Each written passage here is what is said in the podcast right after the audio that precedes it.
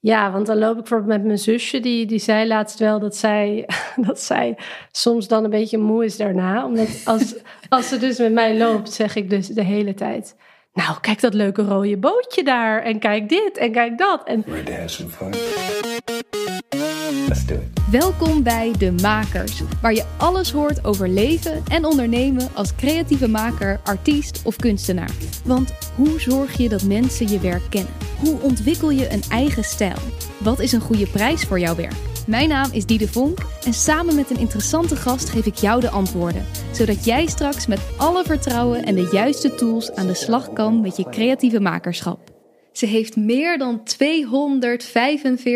245.000 volgers op Instagram en werkt voor grote internationale merken. Van UNICEF tot de New Yorker en van Flow tot Nike. Als je houdt van mooie illustraties, heb je haar werk sowieso al wel eens ergens voorbij zien komen. Het is kleurrijk, vrouwelijk, speels en vaak vol met planten, mensen, dieren, interieur en nog heel veel meer. Vandaag de gast is Bodil Jane. Ze is van jongs af aan al omringd met creativiteit en na haar studie illustratie op de Willem de Koning Academie ging haar carrière al gouden lucht in. Maar zoiets komt niet zomaar aanwaaien. Bodil deelt in dit gesprek over haar mooie levenshouding, haar lust voor ondernemen, hoe ze omgaat met onzekerheid, over nee zeggen en nog heel veel meer. Heel veel luisterplezier, hier is Bodil Jane. Bodil, welkom. Dankjewel. Heel erg leuk dat je er bent, uh, dat je wilde aanschuiven. Um, jij komt uit een super creatief nest. Mhm. Wat heb jij daar als kind van meegekregen? Ja, dat is inderdaad wel um, bij mij een beetje de basis, denk ik, van uh, ook alles wat ik nu doe. Um, ja, wat heb ik er niet van meegekregen? um, dingen maken en creatief zijn en zo was gewoon eigenlijk altijd onderdeel van alles wat we deden. Uh, dus ja, mijn ouders die hebben elkaar uh, leren kennen op de uh, tekenlerarenopleiding. En mijn vader heeft daarvoor ook een paar kunstacademies afgelopen. Hm? Ja, dus zij, zij waren natuurlijk samen al allebei heel creatief. En ja, toen ze ons kregen, is dat, zat dat daar allemaal in. Dus mijn moeder bijvoorbeeld, die, ja, die, die beschilderde zeg maar keramiek. Dus tegeltableaus, borden met uh, vissen en zo voor restaurants of uh, voor mensen thuis, voor vakantiehuizen en zo. Heel decoratief eigenlijk. En zij had dan gewoon een atelier boven in ons huis op de zolder. Mm -hmm. Met haar keramische ovens. En uh, later kreeg ze dan een winkel in Haarlem, waar ik dan ben opgegroeid. Ja, dan gingen wij bijvoorbeeld ook vaak mee. Of als ik een partijtje had, dan gingen we daar bordjes schilderen en kopjes schilderen en zo. Uh, en mijn vader, die was naast dat hij uh, als uh, storyboard illustrator werkte in reclame, was hij ook nog kunstenaar. Dus hij had ook een atelier waar hij ging beeldhouden en schilderijen maken en zo. Uh, en hij heeft ook een tijd lang heel veel voor ons gezorgd. Dus dan gingen wij ook best wel vaak met hem mee naar het atelier. Zeg maar in onze dagelijkse week waren we al heel veel dingen aan het maken. Mm-hmm. Maar ook op het gebied van koken. Of uh, dan nam mijn moeder weer oude tegeltjes mee. En dan ging mijn vader die stuk slaan. En dan maakte weer een mozaïekspiegeltje van. En, Wat geweldig. Ja, dus we deden eigenlijk altijd eigenlijk heel veel creatieve dingen als, het was gewoon altijd, ja, ik denk dat, dat creatief zijn of zo is een beetje een soort van een lifestyle als het ware. Mm-hmm. En dat zat, zat gewoon heel erg in dat mijn ouders zo constant, dat doen ze nog steeds, en ik daardoor ook, de hele tijd zeiden van, oh, dat is mooi, moet je dat zien? Oh, en uh, kijk, die tegeltjes daar, kijk, dat stickertje daarop. Het was gewoon, overal zie je dan dingetjes, zeg maar. Ja. En uh, ja, zo was het ook in ons, in ons huis bijvoorbeeld. Mijn ouders hadden allemaal, ja, die verzamelden allerlei dingen op rommelmarkten en kunst en mooie interieur, meubels. En ja, dan dachten ze weer, nou, deze muur kan weer, moet nu weer mango. En nee, nu moet hij weer lichtblauw. En dan laten we hem nu lila maken. Dus, dan... dus alles kon ook, overal ja, was wel ja. iets inspiratievols te zien. Ja, wat tof, want je zegt het is een lifestyle. Hoe, hoe ziet dat er nu uit als jij bijvoorbeeld door de stad fietst? Hoe kijk jij dan om je heen? Nou ja, dat, dat komt dus denk ik heel erg daar vandaan. Dat je gewoon steeds eigenlijk... Um, ja, ik denk dat best veel mensen dat kennen van als je op vakantie bent. Dat je een beetje met andere ogen kijkt. Ehm, ik hou er zelf ook van als ik op een nieuwe plek ben, dat je allemaal nieuwe dingen ziet. Maar ik denk als je zeg maar, uh, tuurlijk heb ik ook dagen dat ik er minder mee bezig ben. Maar in principe sta ik gewoon best wel altijd aan om ja, dingen te zien. Dus waar ik ook ben. Of dat ja, op een rommelmarkt is het soort van makkelijk. Want dan zie je natuurlijk overal grappige dingen. En een grappige hondenbeeldje en een gek parasolletje. En dan heb je echt een soort mega input van soort inspirerende, grappige dingen die je dan overal ziet. Mhm. En in het dagelijks leven heb ik dat ook. Als ik, ik heb dan mijn studio aan de Tenkatenmarkt bijvoorbeeld. En dan zie ik daar alle fruitdozen die dan allemaal hele toffe kleuren hebben en mooie illustraties van palmen en van mango's. En dan ja, ik heb dan zelf een fruitstickerverzameling al sinds ik zeven ben. Dus dan zie ik weer een toffe fruitsticker. En dan loop ik verder en zie ik weer een toko met een mooie uh, voorkant met de naam van de toko. En een grappige illustratie erop. En ja, zo uh, sta ik altijd wel een beetje aan voor, voor mooie dingen. En uh, ik moet zeggen, soms irriteert het mensen ook wel een beetje hoor. Als in, ja? Ja, want dan loop ik bijvoorbeeld met mijn zusje. Die, die zei laatst wel dat zij, dat zij soms dan een beetje moe is daarna. Omdat als, als ze dus met mij loopt, zeg ik dus de hele tijd... Nou, kijk dat leuke rode bootje daar. En kijk dit en kijk dat. En zij zei dan aan het einde van de dag ben ik gewoon helemaal van... Maar overal naar kijken. Ben je zelf ook niet kapot dan, Jawel, eind van de dag? Ja, nou ja, kapot. Ik, eh, ik kan ook wel het een beetje laten of zo. Maar het klopt wel dat ik denk ik best wel ik kan best snel een beetje overprikkeld zijn. En dat heeft denk ik ook te maken met dat ik alles zo intensief in me opneem. Ja. Maar ja, dat is er ook gewoon echt met de paplepel ingegoten. En ik vind het ook wel heel leuk, want het betekent dat je uh, toch heel erg waardeert wat je op dat moment aan het doen bent. Mhm. Ik zei net tegen jou dat ik niet zo vaak uh, podcast luister. En dat is ook omdat ik best wel iemand ben die een soort, ja, je zou kunnen zeggen mindful bijna. Ik vind het dus fijn om ergens volledig te zijn. Dus als ik op de fiets zit, vind ik het ook fijn om de ruimte te hebben om te zien wat er gebeurt en te zien waar ik langs fiets. En ja, ik ben wel heel erg, denk ik, toegewijd als ik iets aan het doen ben. Mhm. Maar dat kost dus ook wel een bepaalde energie om, om de hele tijd alles maar waar te nemen. Ja, ik vind dat echt een hele mooie instelling. Want ik, waar ik vaak inderdaad een beetje juist misschien de realiteit ontvlucht door dan Mhm. een verhaal eh, in mijn eh, Ja. oren te luisteren, ben jij eigenlijk altijd bezig met wat er op dat moment om je Ja. heen gebeurt. Ja, maar het is, ook, het is ook, ik kan het ook niet helemaal uitzetten, moet ik zeggen. Dus het is bijvoorbeeld mijn vriend, die, eh, die luistert bijvoorbeeld echt heel veel podcast. En hij is ook iemand die wel heel erg houdt van, zeg maar, allerlei media de hele tijd eh, in zich opnemen. En ik kan dat eigenlijk gewoon niet, omdat het voor mij al... Ja, ik vind, ik vind gewoon eh, door de buurt fietsen en gewoon een beetje in mijn studio rommelen... vind ik eigenlijk het fijnst als het gewoon stil is of misschien een achtergrondmuziekje of zo. Maar ja, ik denk wel dat het daarin... Of ik krijg heel vaak de vraag van wat zijn je inspiratiebronnen en zo. Maar dat, dat, daarin zit dus voor mij dat het meer een soort lifestyle is... dan dat je echt heel gericht zegt van... nou, dat schilderij is een inspiratiebron voor mij. Is Ja. het voor mij meer een manier van kijken. Ja, en ook eentje die misschien dan, misschien als jij eh, gaat fietsen of rondlopen en dan ook nog een podcast gaat luisteren, dan is het veel te veel Veel te allemaal bij elkaar. Dan krijg Ja, je te Dan veel krijg je gewoon prikkels. Ja, Maar dat is denk ik ook, je hebt inderdaad wat jij ook zegt, eh, sowieso in deze tijd natuurlijk, het op je telefoon kijken, en altijd een tablet in de buurt, een oortje in de buurt.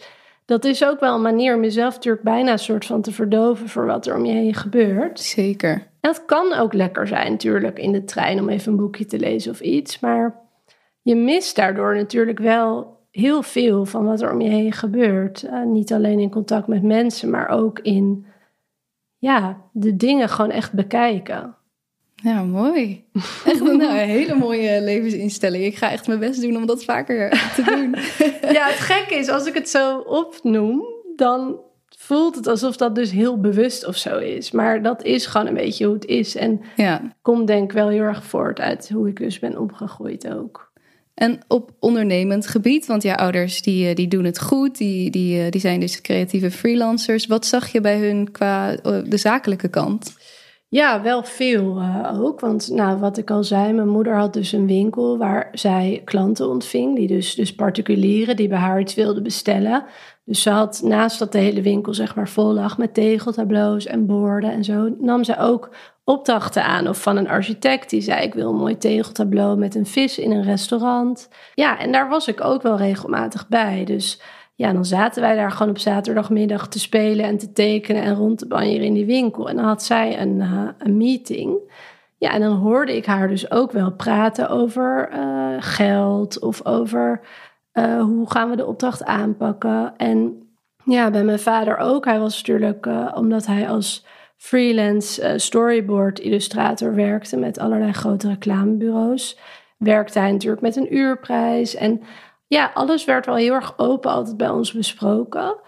En naarmate ik en mijn zusje allebei interesse kregen om dus naar de kunstacademie en zo te gaan, werd ook wel heel erg benoemd van oké, dit is dus een bewuste levenskeuze die jullie nu gaan maken. Want dan ga je dus net als wij een onzeker bestaan tegemoet. Dat zeiden ze wel ook. Ja, zeker. En uh, mijn zusje Lily en ik konden allebei best wel heel goed leren.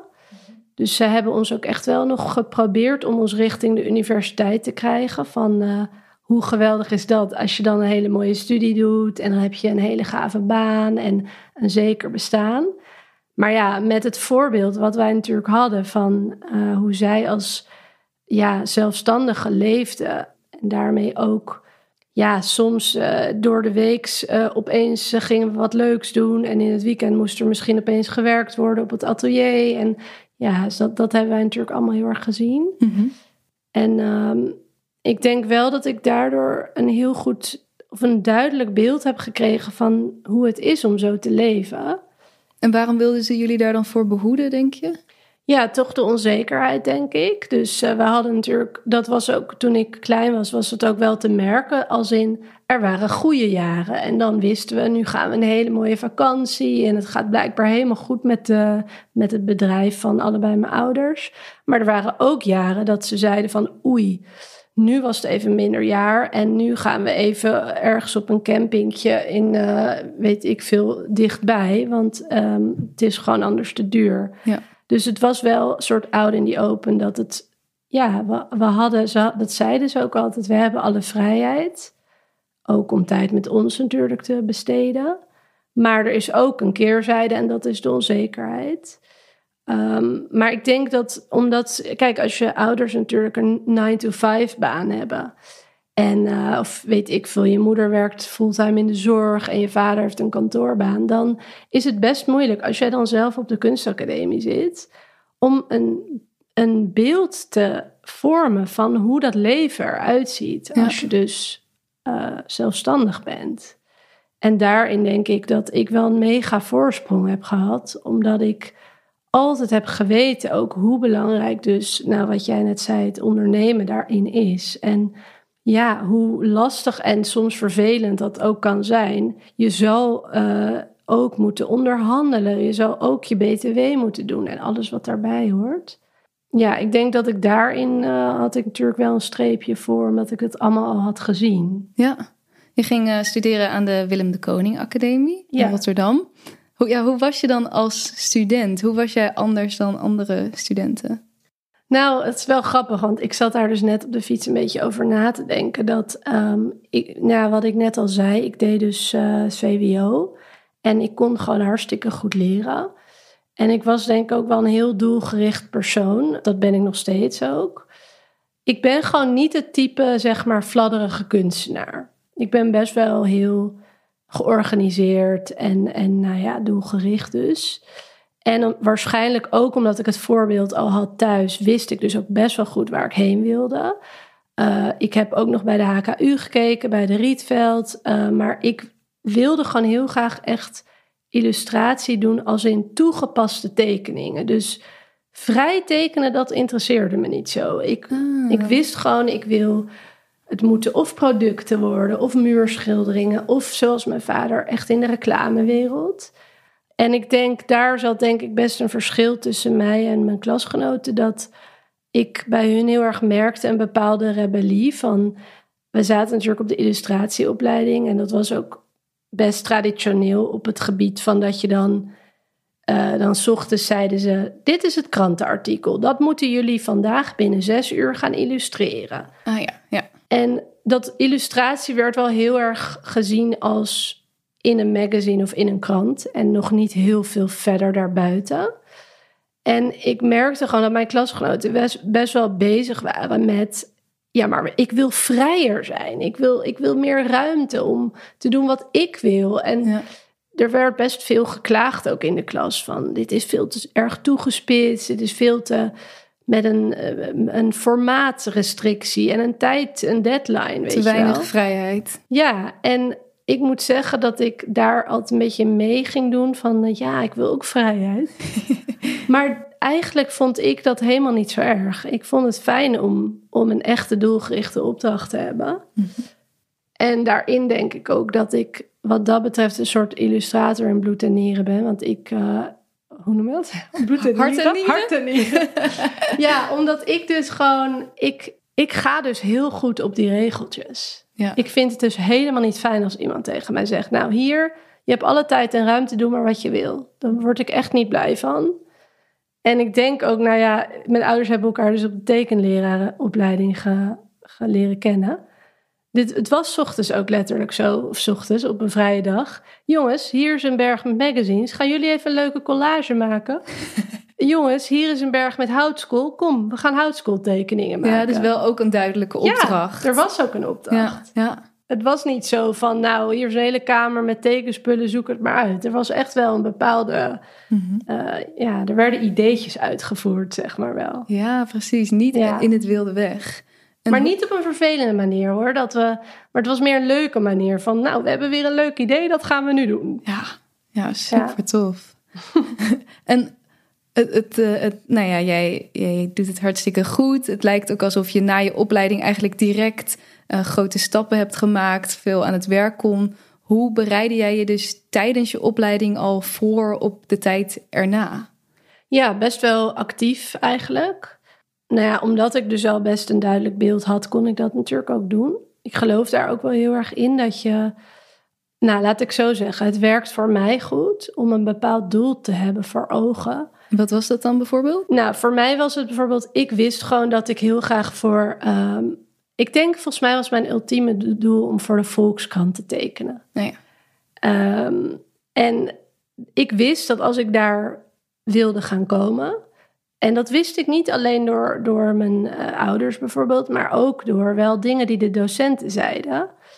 Dus, want dat is ook wel grappig, dat je, ehm, om nog heel terug te gaan naar die opleiding, dat je dus iedereen filtert andere dingen uit zijn opleiding. Dus ik heb wel eens klasgenoten later horen zeggen van ja, die opleiding aan de Willem de Koning, we kregen daar niks over ondernemerschap, we kregen daar niks over ehm, prijzen berekenen en dat soort dingen.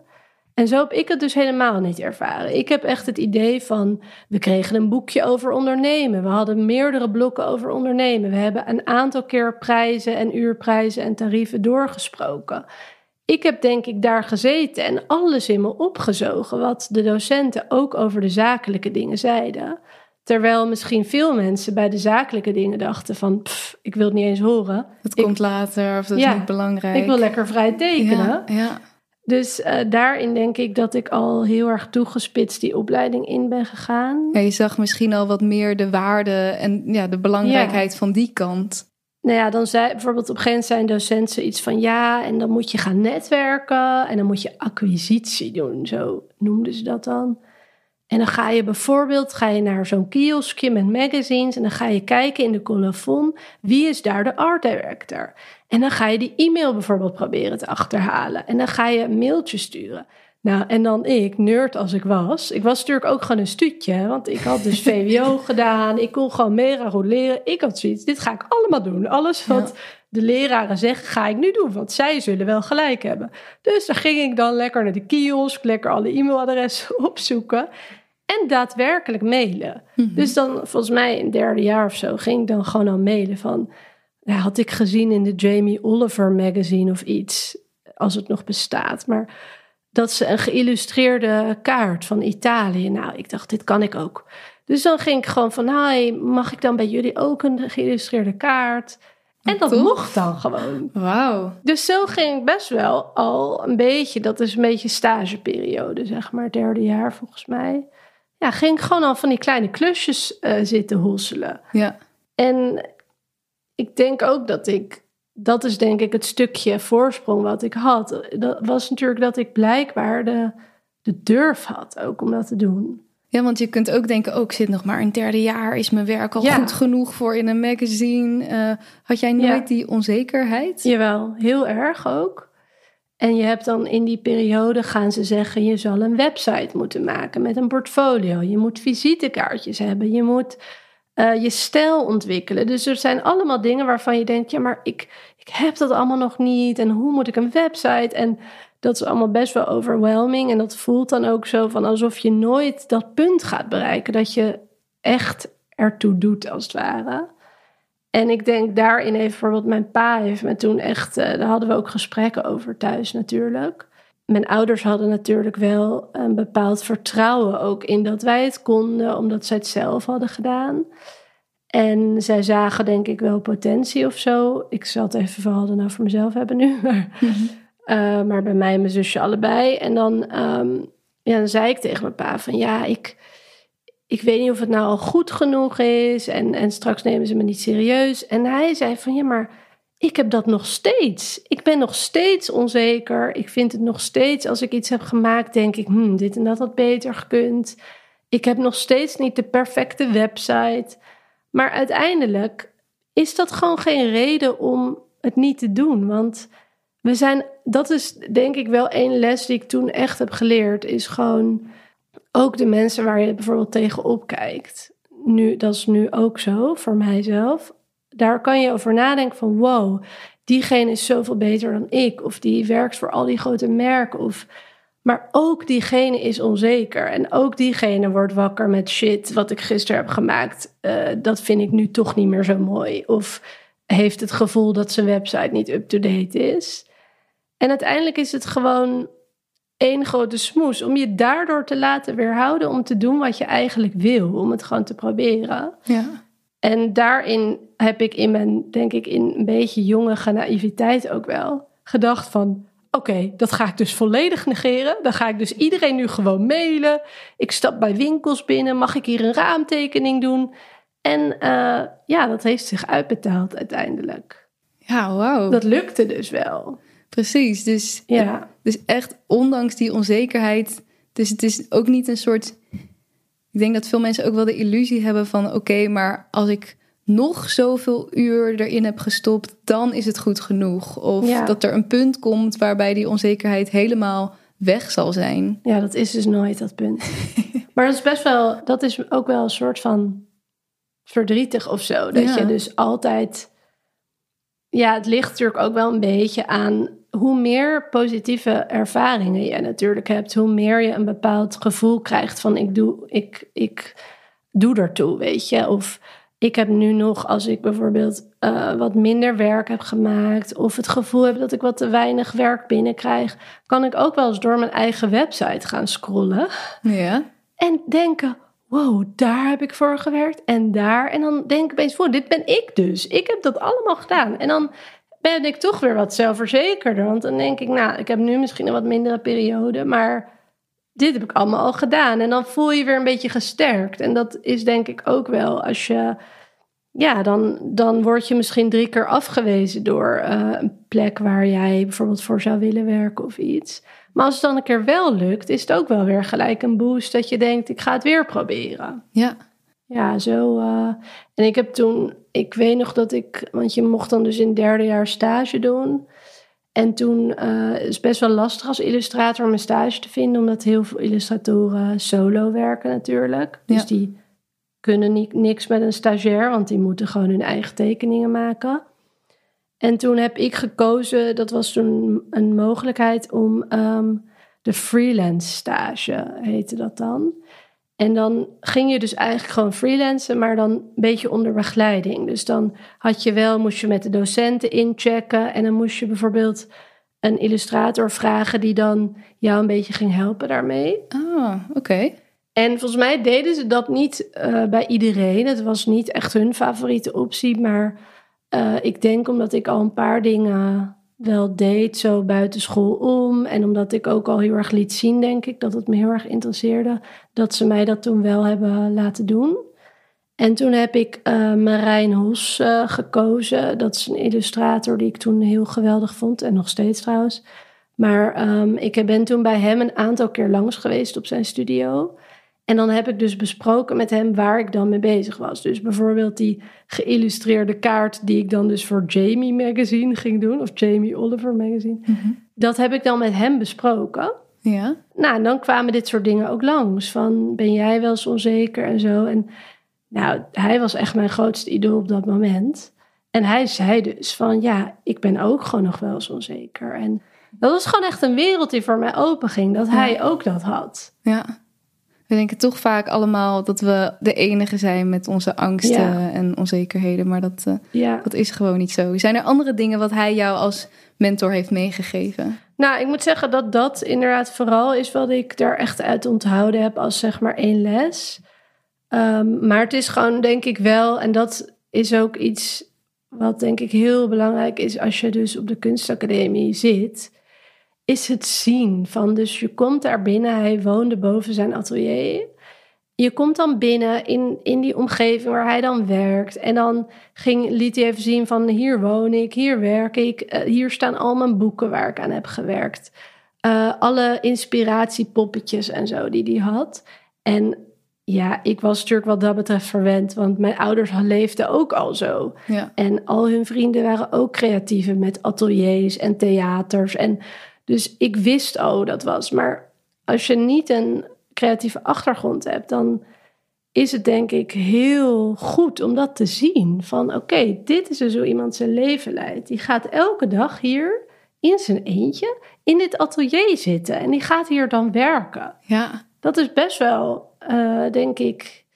Ja, voor mij is dat niet nieuw. Maar ik denk voor veel mensen is dat wel heel belangrijk om daar echt een beeld uh, bij te vormen. Ja, want het lijkt misschien ook best wel romantisch. Van, oh, ik maak mooie dingen en ja. ik leef zo.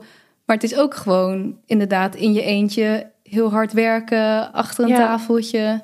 Um, ja, dat is ook gewoon Zeker. de harde waarheid die je maar leuk moet vinden. Ja, je, je kan daar natuurlijk wel in uh, een beetje kijken wat bij je past, zeg maar. Ik heb zelf ook, ik heb best wel wat uh, uh, studioplekken ook gehad, waaronder twee gedeeld met meerdere freelancers dat was voor mij, toen ik dus ben afgestudeerd van de Willem de Koning, toen had ik dus al best wel wat dingetjes lopen, kleine opdrachtjes.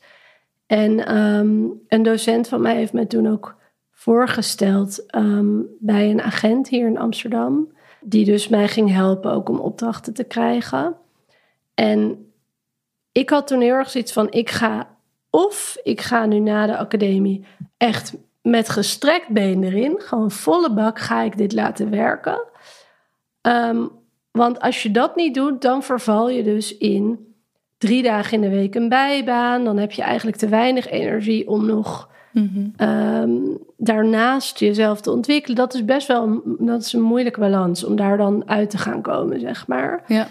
En uh, ja, ik had dan heel erg het geluk dat ik, um, volgens mij in de week dat ik afstudeerde, kreeg ik best wel een grote opdracht.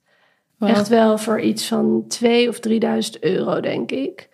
Dus dat was voor mij van, met dit geld heb ik dus de vrijheid om nu gewoon eventjes, al is het maar twee, drie maanden, kan ik hiermee door. Ja. En ja, dat was eigenlijk de basis voordat ik dus ook de stap durfde te zetten om volledig te gaan freelancen. En uh, daarbij hoorde dus voor mij ook een werkplek buiten huis.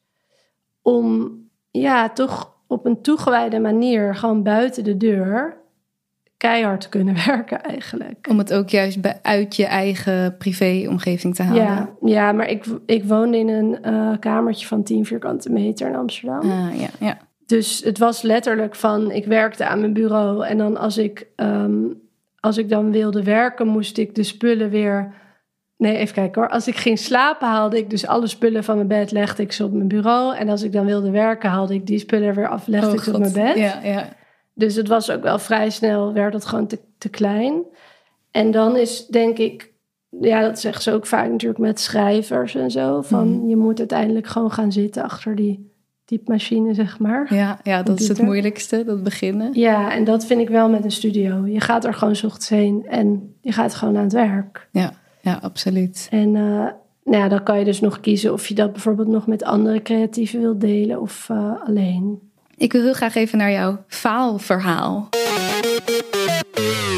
Wat was het moment dat je dacht, "Oh, dit is helemaal, dit gaat niet goed? Nou, ik vond het dus best lastig om dat te bedenken, omdat ik, eh, ja, dit is eigenlijk bijna te bizar om te zeggen, maar ik heb gewoon wel een hele soort voorspoedige, ja, opbouw gehad in die carrière, waarin dus heel veel eigenlijk heel goed ging.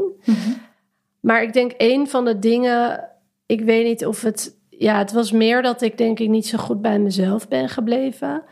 Maar op een gegeven moment ben ik natuurlijk gaan Instagrammen en zo. En dat was, dat was eigenlijk precies toen ik ging afstuderen, ben ik heel actief op Instagram gegaan. Dat was in die tijd ook nog wel echt zo van, je deed een paar leuke posts en voor je het weet had je duizenden volgers. Dat, Je was heel vroeg erbij dan, denk ja, ik. Of, het is nu ah. echt totaal anders. Maar het was toen echt, dan had ik bijvoorbeeld eh, op een gegeven moment was er een interview met It's Nice That. En dan werd ik echt wakker met 5000 extra volgers. Wow. Ja, of bijvoorbeeld ik werkte dan voor de Flow, eh, Flow magazine. En zij hadden heel veel volgers. Dus het was gewoon echt, die Instagram is bij mij in een soort bizarre sneltreinvaart eh, gegroeid aan volgers. Ja. En groeit nu bijvoorbeeld al heel lang niet meer. Sterker nog, volgens mij verlies ik juist weer volgers. Want mensen vragen nu altijd, hoe kom je nou aan zoveel volgers? Maar ja, dat is echt gewoon van toen. ja, Eh, en die mensen zijn blijkbaar wel gebleven, gelukkig. precies. Ja. Ehm, ja, want als het niks zou zijn, dan zouden ze natuurlijk ook niet eh, blijven. maar wat ik natuurlijk door de tijd heen ging merken, is dat heel veel eh, door de Instagram en andere social media en zo, is heel erg het beeld van de illustrator of ander soort maker natuurlijk.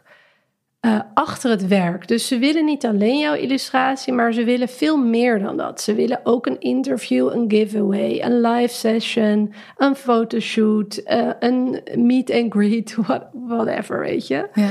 Ja, ik merkte dat ging mij steeds meer een beetje opsloeken. Dat ik dus niet eh, alleen een opdracht deed met de tekeningen, maar dat er zoveel meer bij kwam kijken. Wat ook vaak niet betaald is, maar wel heel veel tijd kost. Ah, dus jij, wacht even, jij doet een opdracht voor een merk. En dan los van nou, dat je die illustratie maakt, willen ze dan ook een live sessie met jou of allerlei andere dingen eromheen waar je eigenlijk niet per se voor betaald wordt. Ja, dus je hebt bijvoorbeeld een eh, collab, echt, eh, of zo noemen ze dat dan, hè? Maar een collab met een merk, bijvoorbeeld een verpakkingslijn. Of het is vaak wat groter dan alleen één illustratie. Of een, een ander soort productlijn bijvoorbeeld. En dan om dat vervolgens te gaan verkopen, gaan ze dat op allerlei manieren promoten. En daarin willen ze jou dan betrekken. Ja. En is het natuurlijk een soort crossover van jij krijgt naamsbekendheid en wij. En dan omdat ik een best wel groot platform heb door de aantal volgers, is het natuurlijk ook voor merken interessant. Ja. Als ik vervolgens deel dat ik een samenwerking met hun had, want dat is gewoon regelrecht reclame natuurlijk. Ja, zeker. Maar in die begintijd, dat dat allemaal net een beetje opkwam, begon ik dus dat langzaam te merken dat ze steeds meer als het ware van me wilden. En ben ik daar ook best wel in meegegaan. Dus ja, een fotoshootje hier, een behind the scenes filmpje daar. En op een gegeven moment was er een heel groot eh, shampoo-merk waar ik een eh, samenwerking mee had om eh, de verpakking te illustreren. En eh, nou, dat vond ik super leuk. Een hele grote opdracht. Eh, voelde echt wel als een soort van mijlpaal van wow, zij willen met mij werken. Dat was toen klaar. De verpakking was heel tof geworden. En toen kwam er een soort nasleep van allerlei dingen die het reclamebureau ook nog hadden bedacht. Dat ze die ook nog Ja. wilden. Waaronder dus een behind the scenes video op mijn studio. En eh, ik huurde toen een gezamenlijke studio aan de Weesperzijde in Amsterdam. Hele mooie ruimte. En ze zeiden van kunnen we dan niet langskomen om een filmpje te maken van jou. eh, hoe jij dus de verpakking hebt geïllustreerd. Maar dit is wel best lastig, want de, de illustratie bestaat Die is er natuurlijk al, ja. Dus dan is er een geforceerde Ja, behind the scenes, waarin jij dan daaraan werkt. Maar het bestaat al. Dus het wordt sowieso al een heel opgezet plan. Nou, ik had wel even een beetje zoiets van, ja, maar moet ik er geen geld voor krijgen? En uiteindelijk heeft mijn agent dat ook wel kunnen bedingen, dat er wel iets van budget was. Maar niet veel, want het werd toch heel erg gezien als één pakket. Toch een beetje, dit hoort erbij. En uh, vervolgens, uh, een dag van tevoren dat het team zou komen filmen, of dat ze zouden komen filmen, kwam ik er dus achter dat het een crew was van tien mensen. Oh my god. Die uit Madrid overvlogen. Dus er was dus een enorm budget ja. om tien mensen in te vliegen, terwijl er voor mij bijna niks was. Dus ik kreeg er al niet helemaal lekker gevoel bij. Maar er was, er was gewoon een trein gaan rijden die eigenlijk niet meer te stoppen was. En uh, de volgende dag, ik had natuurlijk de studio mooi opgeruimd. Ik had aangedaan wat ze van me hadden gevraagd. Een spijkerbroek met een grijs t-shirt, want dat wilde zij dat ik dat aandeed. Nou, oké. Okay. Nou ja, de bel gaat van de studio en er staat een visagist voor de deur. Ja, ik had zelf nog gezegd namelijk van... hé, hey, een crew van tien mensen. Wacht even, gaat iemand mijn make-up nog doen? Ja. Of wa wat, wat ja. is dit voor, voor grote productie opeens? En toen heb ik dus nog zelf gezegd van er moet een visagie komen. Ik, had ik weet niks van make-up. Ik had echt zoiets van ik ga niet hier zelf een beetje met mijn lipglossje. Dat mogen zij dan nu gaan ja, regelen. Zeker. Dus er kwam een uh, visagist die gelukkig Nederlands was. Want dat was de rest van de dag een beetje mijn steun en toeverlaat. En toen kwam dus het team die echt mijn volledige studio overnamen met apparatuur. Mensen gingen dingen verschouwen. Alle tafels werden verplaatst. De laadjes werden opengetrokken. Het was, iedereen zat aan me letterlijk. Er werd een soort grote, ja, hoe noem je dat? Zo'n soort fotografierol uitgerold oh, bij de ja, muur. ja. Met mijn tekening erop. Dat ik al dacht, oh nee, ik moet hier natuurlijk straks voor gaan staan. Ja. En ik kreeg een script in mijn handen. Met tekst en al. dus ik zat daar helemaal in mijn eentje. En het is natuurlijk normaal. Stel je bent een, uh, weet ik veel, uh, Famke Louise. Of je bent een, zo'n soort meisje in haar eentje. Een zangeres of iets. Dan heb je altijd een team. Je hebt een manager. Je hebt, een, je hebt iemand van de styling. Er is iemand die met jou daarover praat. Van wat gaan we doen? En, maar dat was er allemaal niet. Ik stond daar natuurlijk in mijn eentje tegenover tien mensen die ik niet kende. Die van Ja. alles van me wilden. Toen moest ik dus ook soort van gaan acteren. dus, en dan, ik zal er even gauw bij vertellen dat ik dus iemand ben die niet graag op de foto gaat. Die eigenlijk het liefst helemaal niet bekend wil zijn met mijn gezicht of echt die persoonlijke kant. En toen moest ik dus uh, bijvoorbeeld met die verpakking die ik dan had geïllustreerd, moest ik gaan poseren. Er was ook een, uh, een ventilator, dus mijn haar ging Oh helemaal. lord. Ja, en mijn haar was natuurlijk met die producten gestaald van Ja. dat merk. En uh, ik moest dus steeds opnieuw een soort van half dansje bijna doen met dat product in mijn handen. En uh, ik moest ook allerlei dingen soort geacteerd zeggen. Dus dan gaven ze me het product. Zeiden ze, kijk, hier is de shampoo. En dan moest ik zo van, oh wow, it smells amazing. En- Oh, dit is gewoon een, een complete commercial. ja, maar het was, het, ze gingen het gebruiken voor op een beurs. Dus heel groot op een scherm op een beurs van, van allerlei beautyproducten.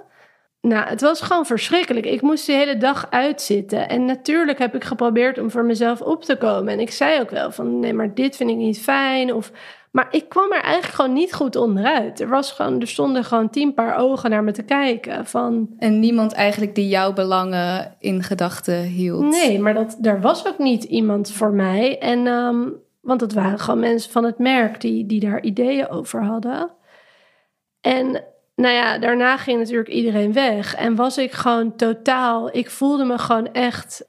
Ja, ik voelde me gewoon bijna ranzig, zeg maar, ervan. Omdat ze gewoon... Mijn studio was ook gewoon helemaal overhoop. En dat was wel een moment dat ik me besefte van... Dit wil ik gewoon nooit meer. Ik wil niet op de camera. Ik wil niet half acteren. Ik wil niet op, op de foto met jouw crew. Ik, ik wil gewoon eigenlijk tekenen. En ehm, ja, oké, een interviewtje hier en daar. Maar dit ging gewoon veel te ver. Ja. En eh, ja, dat is, ik zou zeggen, het is misschien niet van mij echt falen geweest. Maar het is wel een moment geweest dat ik dacht, ik moet bij mezelf blijven en opstaan tegen dit soort dingen. En hierin was het misschien ook net een beetje pech dat mijn agent dan in Londen zit, waardoor zij ook niet goed zicht hierop hadden natuurlijk. Ja. Maar het is ook zo'n nieuw gebied, ook voor een illustratieagent. Die hebben in principe geen ervaring met fotoshoots, met stylist, styliste en eh, visagie. Nee. Dus ja, sindsdien ben ik echt wel heel voorzichtig daarmee geworden. Dat ik gewoon eh, veel minder eigenlijk opensta voor interviews en voor, ehm, ja, vooral ook voor fotoshoots. Ja, dus je hebt eigenlijk gemerkt, dit wil ik gewoon echt niet. En kan daar nu ook beter in voor jezelf opkomen. Ja, en ik vind het ook gewoon. ehm, je hebt natuurlijk mensen die er heel erg van genieten om eh, Mhm. een bepaalde aandacht te krijgen. En dat lijkt me ook heerlijk als je zo bent. Maar ik word er gewoon best wel ongemakkelijk van. Ik vind het helemaal niet zo fijn om dan eh, ergens, ergens onthaald te worden als de illustrator. En dan, dan daar soort van heel gezellig mee te gaan doen in een heel sociaal event. Terwijl ik eigenlijk gewoon eh, aan het werk wil. Ja, je, je, je werk moet, wil gewoon voor zichzelf spreken. Ja, ja. dus dat is in deze tijd vind ik dat soms wel een uitdaging. Dat er buiten het tekenen zoveel meer wordt verwacht. Ook dat jij een persoonlijkheid bent. Dat je een standpunt inneemt over bepaalde dingen. Ehm, ja, en ik heb eigenlijk steeds als ik opdrachten doe... dat ze vragen, kan je dan daarna... wil je dan ingevlogen worden daar? Want dan kunnen we met z'n allen op de foto. En aan de ene kant denk ik, ik ben misschien gek... dat ik dat dus Heel niet veel wil. mensen zouden denken, wow, super Ja, cool. ja, ik moet erbij zeggen dat ik ook wel vliegangst heb. Dus het hele vliegen vind ik al niet zo leuk. Maar het is ook gewoon... Ik wil gewoon mijn dingetje doen in mijn studio eigenlijk. Ik ben daarin denk ik ook wel een beetje saaiig. Gewoon heel Ehm, puur. Ja, ik, al die bombari eromheen, dat hoef ik eigenlijk niet zo. Nee.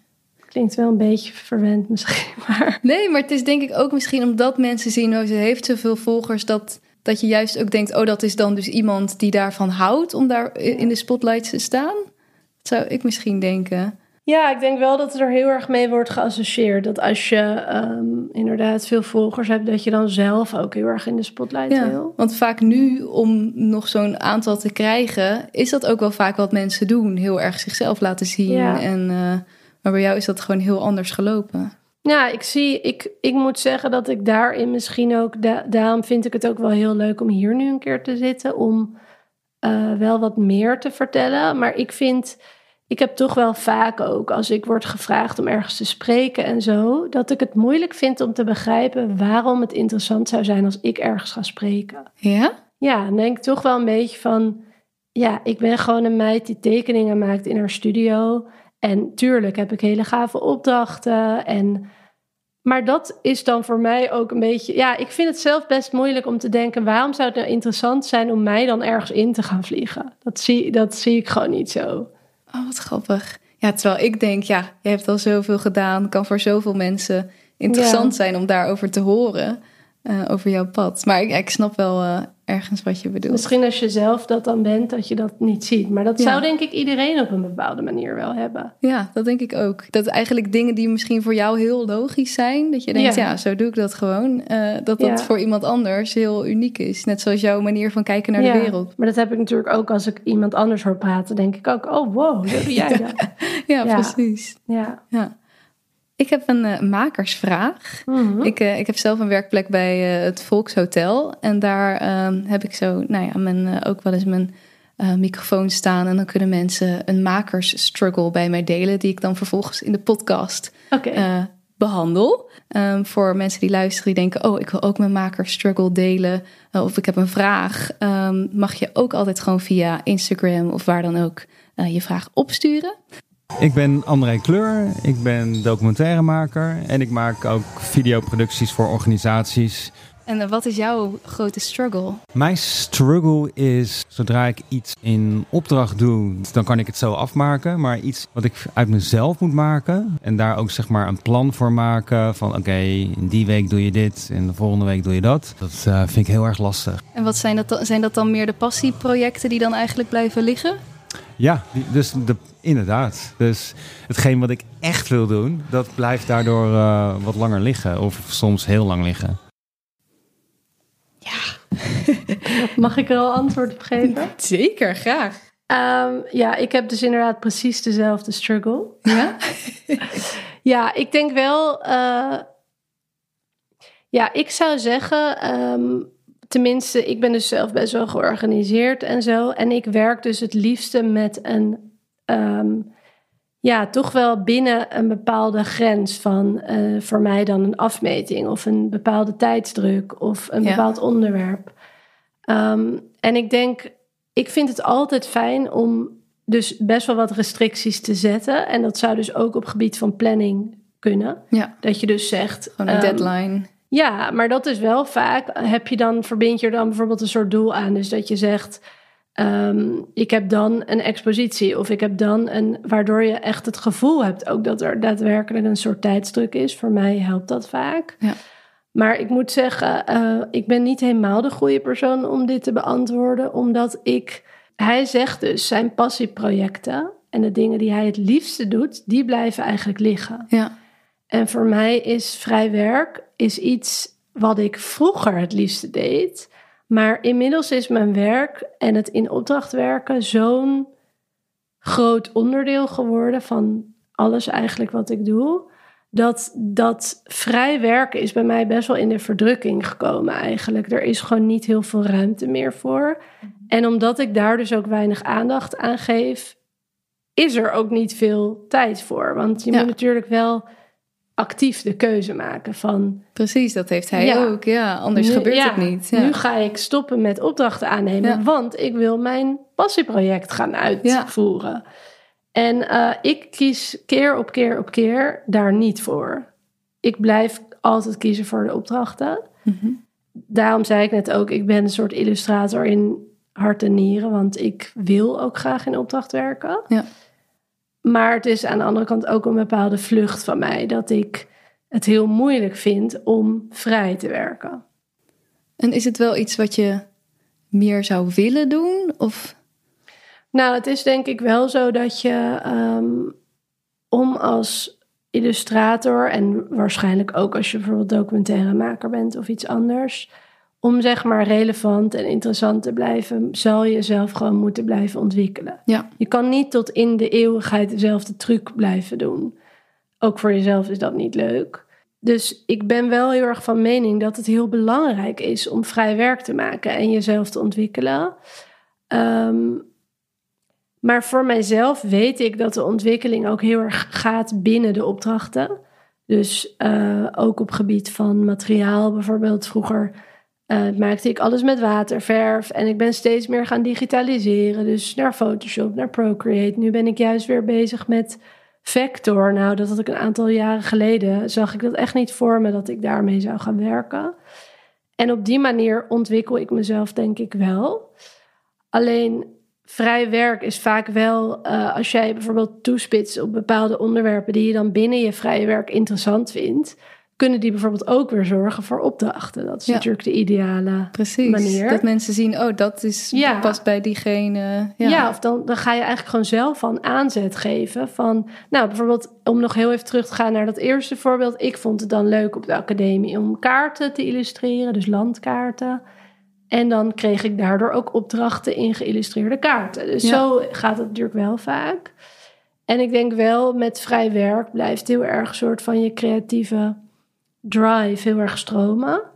Waar binnen opdracht werken, zeg maar heel veel en heel lang achter elkaar, zoals ik dat dan eigenlijk doe, kan ook wel een soort van je gaan afstompen, een beetje, omdat je gewoon niet meer zo vrij bent om te doen wat jij wil.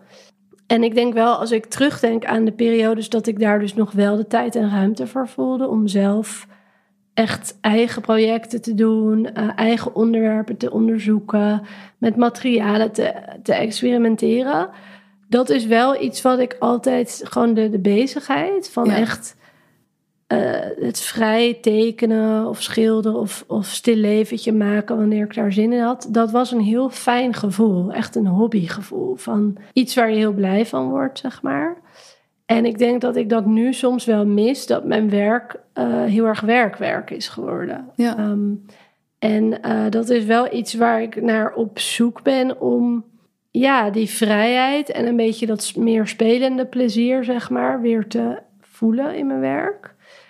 Maar het is wel een uitdaging, want als je eenmaal, zoals ik dan, ehm, eigenlijk gewoon altijd vol zit met opdrachten, dan zou ik dus heel bewust moeten zeggen van ik ga bijvoorbeeld nu een half jaar geen opdrachten aannemen en alleen maar doen wat ik wil. Mhm. En daar word ik dan eerlijk gezegd heel zenuwachtig van. Want dat is ook een bepaalde druk. Zo van, nou, dan moet je nu vrij werk gaan maken. Ja, zeker. Dus eigenlijk zit je zelf ook precies inderdaad in deze struggle. En, ja. Uh, en haal je dan wel uh, genoeg plezier uit het werk in opdracht? Ja, het is denk ik wel heel erg een balans. Ik zou zeggen dat ik heel erg geniet van mijn werk wel. Ik ben gewoon heel erg blij met, met mijn beroep.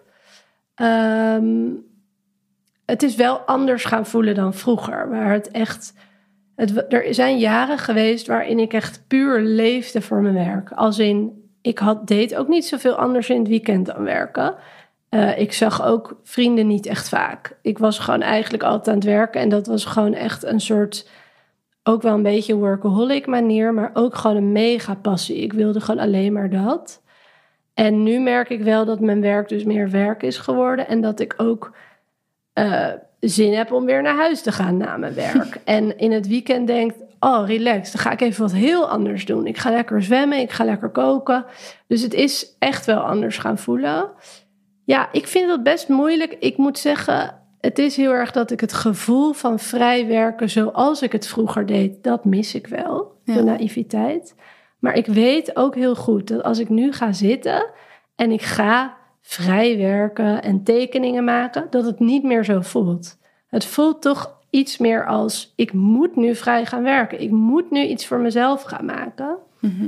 En dat is wel een soort struggle, denk ik, van mij, dat ik ja, de balans vind tussen. Wil je vrij werk maken of moet je het van jezelf? Ja, precies. Waarom zou je het eigenlijk per se moeten? Waarom zou je het moeten? Als je gewoon een prima baan hebt waar je heel erg van geniet. Ja. Ehm, en tuurlijk, in opdracht werken heeft wel ook zijn mindere kanten. Ook op het gebied van dat er misschien wel te veel restricties zijn, of heel veel correcties, of allerlei mensen die hun mening er weer over vormen en het weer willen aanpassen. Dus daarin kan het soms wel vermoeiend zijn. En ik denk wel, daar is ook een balans in waar je voor kiest. Dus je kan kiezen om met hele grote merken te werken, wat ik zelf wel best wel veel doe. Maar dat is ook eigenlijk hoe groter het merk, hoe minder vrijheid, hoe meer mensen hun piesje erover gaan doen, hoe meer correcties. Dat is een heel slepend proces om dan bij een eindproduct te komen. Waar stel je werkt met een wat kleiner merk en zij zeggen: Nou, wij willen gewoon graag dat je tien uh, kussenhoezen gaat ontwerpen en doe lekker wat je wil. Hier is een kleurenpalet en have fun. Ja. Dat is eigenlijk bijna dan leuker dan met een mega groot uh, internationaal merk werken. Dus dat is ook weer een balans waar je natuurlijk zelf wel in kan bepalen van wat voor soort opdrachten neem je aan. Ehm, maar ik denk dat het in mijn hoofd wel ideaal zou zijn als je het kan afwisselen met eigen werk. Maar ik heb niet zo'n zin om mezelf onder druk te gaan zetten daarvoor. Dus als ik het niet voel, dan voel ik het niet. En dan ga ik ook niet vrij werk maken. En ik heb soms, maar dat is wel echt zeldzaam geworden, maar dan word ik echt wakker met. En nu moet ik gewoon dit en dit en dit gaan schilderen. En dat wordt helemaal tof. En dan heb ik een heel idee in mijn hoofd. En dan werk ik daar vaak ook wel een tijdje best toegewijd aan. Maar dan op een gegeven moment stroomt het vol met opdrachten. En dan laat ik het dus weer liggen. Ja. En ja, dat heeft hij dus ook wel een beetje. Dat je dan. Maar ik denk wel, de, de, volgens mij zit de key in het dus echt willen. Dus als jij echt, echt, echt dat wil maken, dan ga je de tijd er wel van Dan zou je het wel doen, ja. Dan ga je blijkbaar in de avonduren, dan ga je opeens op zondagmiddag dat zitten doen. En bij mij is denk ik die drive er niet zo op dit moment. Nee, nee, dat is ook wel een goede. Want soms lijkt het van: oké, als maker moet je ook dat vrije werk. Dat, dat is zo mhm. belangrijk. En dat is inderdaad ook voor je ontwikkeling heel belangrijk. Maar als er ja, als er gewoon tijd voorbij gaat en je, je voelt het niet, ja, dan kan je zelf ook gaan zitten martelen door dat te doen, maar is niet altijd de goede weg misschien. Ja, en ik denk als je al best vaak een beetje onder druk staat met allerlei deadlines, hoe ik dat dan in ieder geval wel zo ervaar, dan is het ook niet leuk om op vrij gebied jezelf ook onder druk te gaan zetten. Ja. En ik denk dat het ook heel veel te maken heeft met hoe, wat, wat is het beroep van illustrator dan, mijn beroep dan? Als in, een illustrator is in essentie, in ieder geval voor, naar mijn idee, is een heel uitvoerend iemand die best wel aan het einde van de rit zit. Dus er is eerst een art director met een idee. En jij zit pas helemaal, of ik zit dan zelf helemaal aan het einde, waarin ik uiteindelijk mag gaan uitvoeren wat een heel team al heeft bedacht. Ja. Vaak zelfs al met een kleurenpalet. De mensen zijn vaak al uitgestippeld. Hoe oud is die vrouw? Hoe zit haar haar? Meestal is dat al allemaal uitgestippeld. En natuurlijk heb ik ook wel iets van eigen inspraak en dat verschilt ook per opdracht. Maar het is best wel een ambacht, als in ik doe ook wel gewoon wat zij zeggen dan. Ja. In combinatie met wat ik zelf graag wil doen. Maar dat is wel natuurlijk leidend wat de opdrachtgever vindt. Dus ik ben ook niet een kunstenaar die soort van de hele dag allemaal geweldige inspiratie en dan allemaal ideeën. En ik ben uiteindelijk gewoon iemand die dingen uitvoert ook. Ben je daar gewoon helemaal oké mee? Want ik denk, ik ken ook illustratoren die juist heel erg leven voor dat vrije werk. Ja. Ehm, maar ja, is dat, is dat iets wat jij, als je kijkt naar de toekomst, wat zou jij het allerliefste willen doen?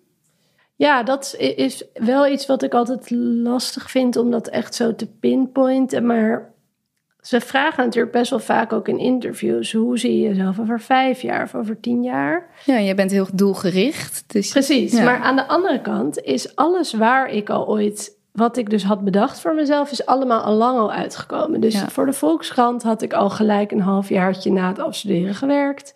De studio voor jezelf heb ik nu ook.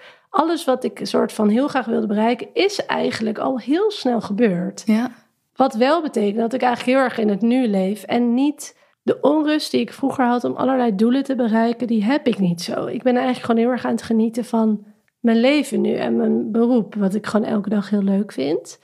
En ik voel niet een bepaalde pressure van, oh, ik wil naar dit doel toewerken. Dat heb ik wel echt jaren zo gevoeld. Ehm, maar ik denk wel van, ja, het, hoort, het past denk ik heel erg bij mij om zo in, in opdracht te werken. Ik vind het gewoon heel lekker om die deadlines te doen. Ik hou van de tijdsdruk. Ik hou van de restricties die erbij horen.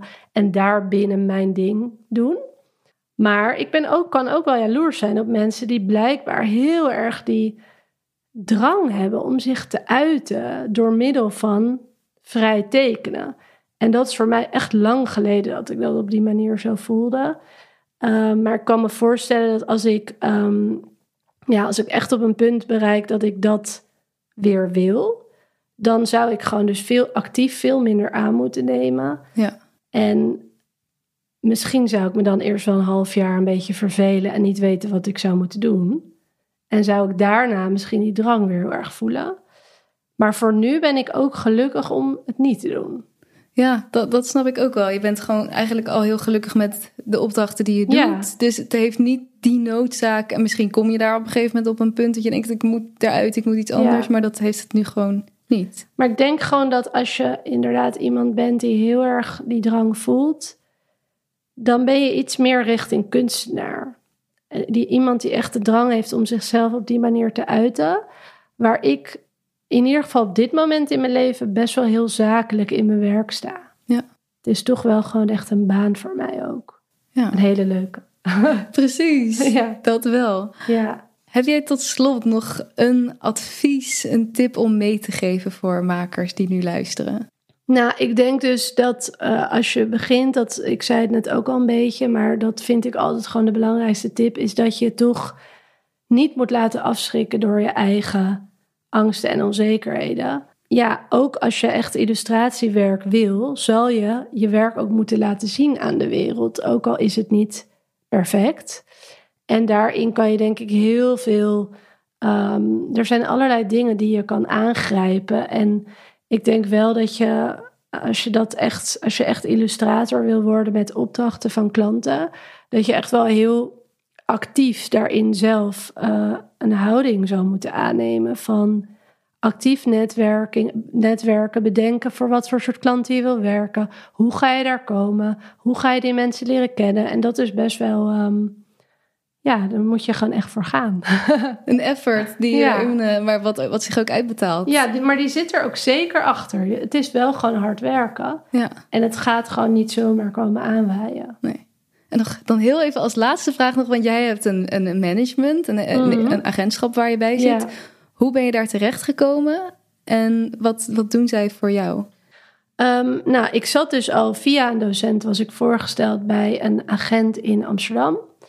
En al vrij snel, ik denk echt al wel na twee jaartjes of zo, uh, begon ik daar heel erg aan te geven dat ik meer wilde. Dat is ook echt mijn persoonlijkheid. Dus ik wil internationaal, ik wil voor dit merk, ik wil voor dat merk. En toen zeiden zij van nou, dat uh, gaan we nog wel even zien of dat gaat lukken. Ze, ze gaven niet echt uh, om, om daar met mij achteraan te gaan.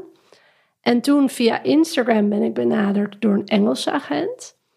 En nou, die Britten zijn natuurlijk heel erg service-minded. En die zeiden van, hey, we hebben voor jou een hele grote opdracht. Wil je hem doen als test?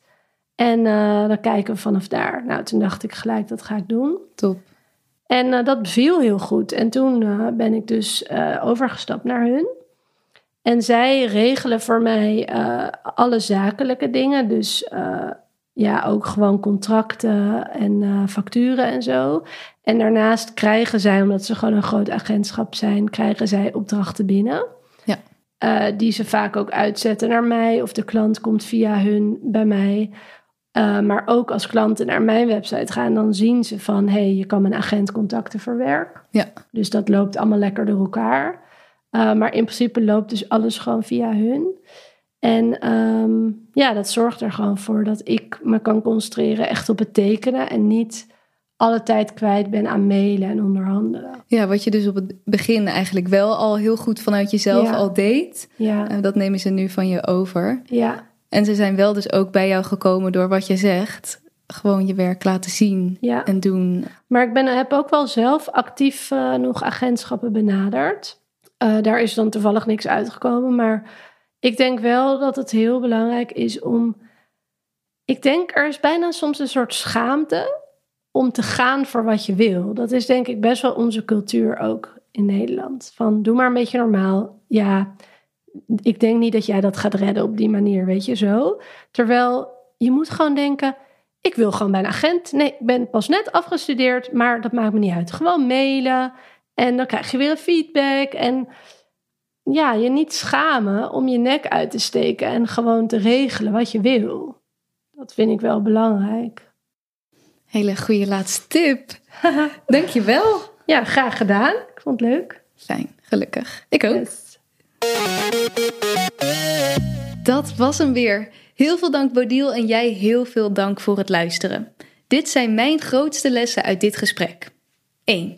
Stap over je onzekerheid heen. Accepteer dat het iets is dat zal blijven en hoort bij een creatief beroep. Misschien niet voor iedereen, maar voor een groot deel van de makers wel. Dus wacht niet met netwerken en contact leggen voordat je je werk goed genoeg vindt. Begin nu. 2. Neem initiatief. Schrijf die namen van redacteuren op uit tijdschriften. Zoek uit welke mensen bij welke media werken. Check wat voor agentschappen jij deel van uit zou willen maken en stuur ze een mail. Deel je werk en kom met een concreet idee van wat je voor ze zou kunnen doen. 3. Kijk om je heen. Er is zoveel moois te zien. Als je altijd een toevlucht zoekt in je telefoon of in een podcast of iets anders, ben je niet in het hier en nu. Probeer eens iets vaker momenten in te bouwen dat je gewoon observeert. Kijk wat het met je creativiteit doet. 4. Voor sommige mensen is een dag op een filmset met een crew en jij in de spotlight een grote droom. Voor Bodil is dat niet zo. Ze werd daar gewoonweg niet gelukkig van. Hoe meer je focust op dingen waar je wel gelukkig van wordt, hoe meer kans je die dingen geeft om te groeien. Dus zeg ook echt nee tegen iets wat niet bij je past. 5. Ik vond het heel mooi wat ze op het einde zei. Er zit bijna een soort schaamte op gaan voor wat je wil. Dat zit nou eenmaal in de Nederlandse cultuur. Maar durf grote dromen, durf je dromen uit te spreken en neem ze serieus. Maak een plan en werk er naartoe. 6. Vrij werk maken lijkt soms een soort heilige graal of het allerbelangrijkste als maker. Als je maar veel vrij werk maakt, dan ben je een gelukkige creatieve maker. Ik heb hier nog een tijdje met Bodil over nagepraat en vond het tof hoe zij durft te zeggen: Op dit moment zit er te veel druk op, dus ik doe dat even niet. En als er echt weer een vuurtje van binnenin ontstaat om het te doen, dan ga ik ervoor. Maar zo niet, dan niet. In de tussentijd haalt ze ontzettend veel voldoening uit juist haar betaalde opdrachten en zoekt ze ook waar mogelijk daarin de vrijheid en manieren om zich te ontwikkelen. Dus misschien gaat het vooral daarover. Zorg dat jij je creatief uitgedaagd blijft voelen. Dit kan door eigen werk maken, maar ook via werk in opdracht. En als je echt dat creatieve passieproject wil aanpakken, gewoon gaan doen. Ik ben heel benieuwd wat jouw grote lessen waren uit dit gesprek. Deel het met me via Instagram, de Makerspodcast. Ook als je dus zelf een makerstruggle hebt waar je tegenaan loopt, stuur hem in, dan bespreken wij hem hier in de podcast. Mag ook anoniem.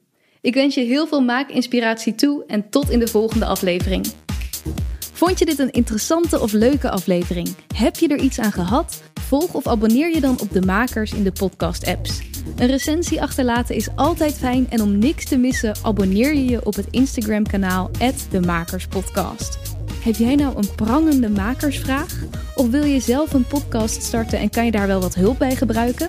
Stuur dan een mailtje naar info@demakerspodcast.com.